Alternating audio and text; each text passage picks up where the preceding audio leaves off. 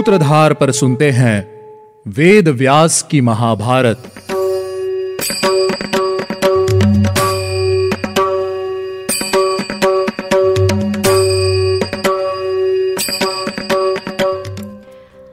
आप सुन रहे हैं सूत्रधार प्रस्तुति व्यास जी द्वारा रचित महाभारत और मैं हूं आपके साथ आपकी सूत्रधार मान्या शर्मा। तो चलिए शुरुआत करते हैं इस एपिसोड की।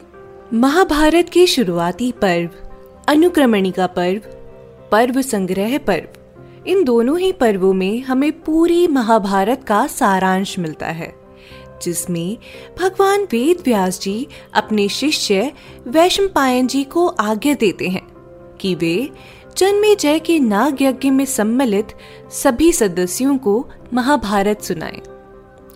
यज्ञ के बीच में अवकाश मिलते ही वैशम्पायन जी सबको कथा सुनाते हैं, जिसमें उन्होंने 1,00,000 श्लोकों वाली महाभारत सभी ऋषियों को सुनाई और सभी को ज्ञान देते हुए बताया कि कैसे व्यास जी ने अपनी माता सत्यवती और गंगा पुत्र भीष्म की आज्ञा से विचित्र वीर की पत्नी अंबिका आदि औरतों के गर्भ से 3 तेजस्वी पुत्र उत्पन्न किए, जिनका नाम धृतराष्ट्र, पांडु और विदुर रखा गया।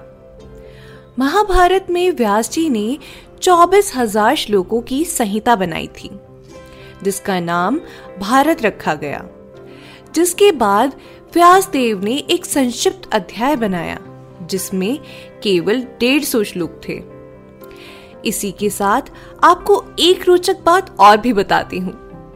क्या आपको पता है कि महाभारत ग्रंथ का अध्ययन सबसे पहले किसने किया और किसके द्वारा किया?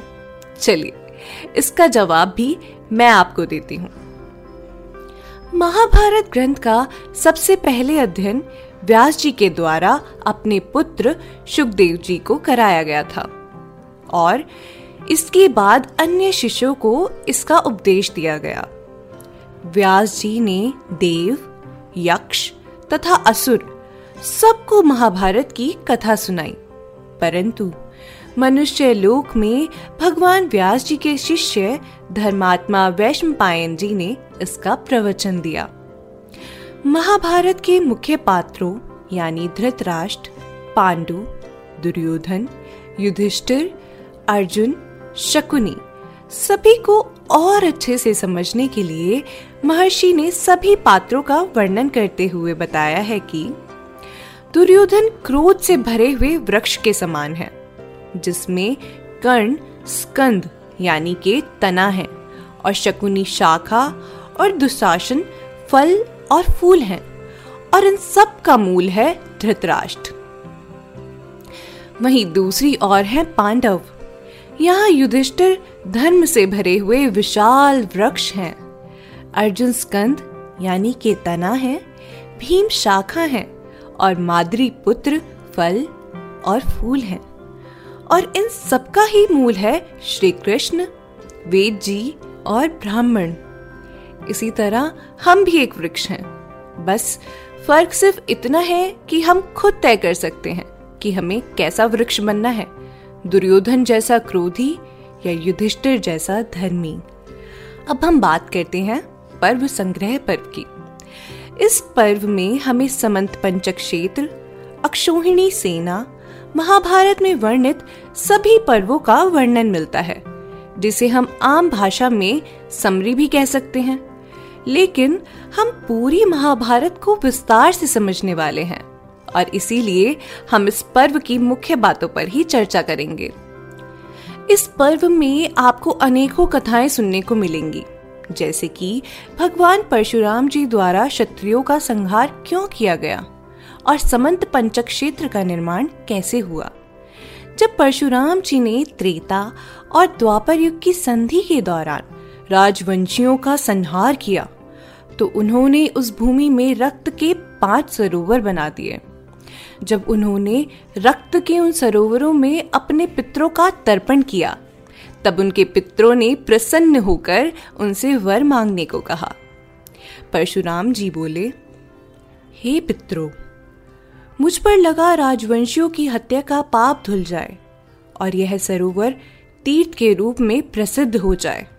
पितरों ने परशुराम जी को आशीर्वाद दिया और बचे हुए राजवंशियों का संहार रोककर उन्हें क्षमा कर देने की बात कही।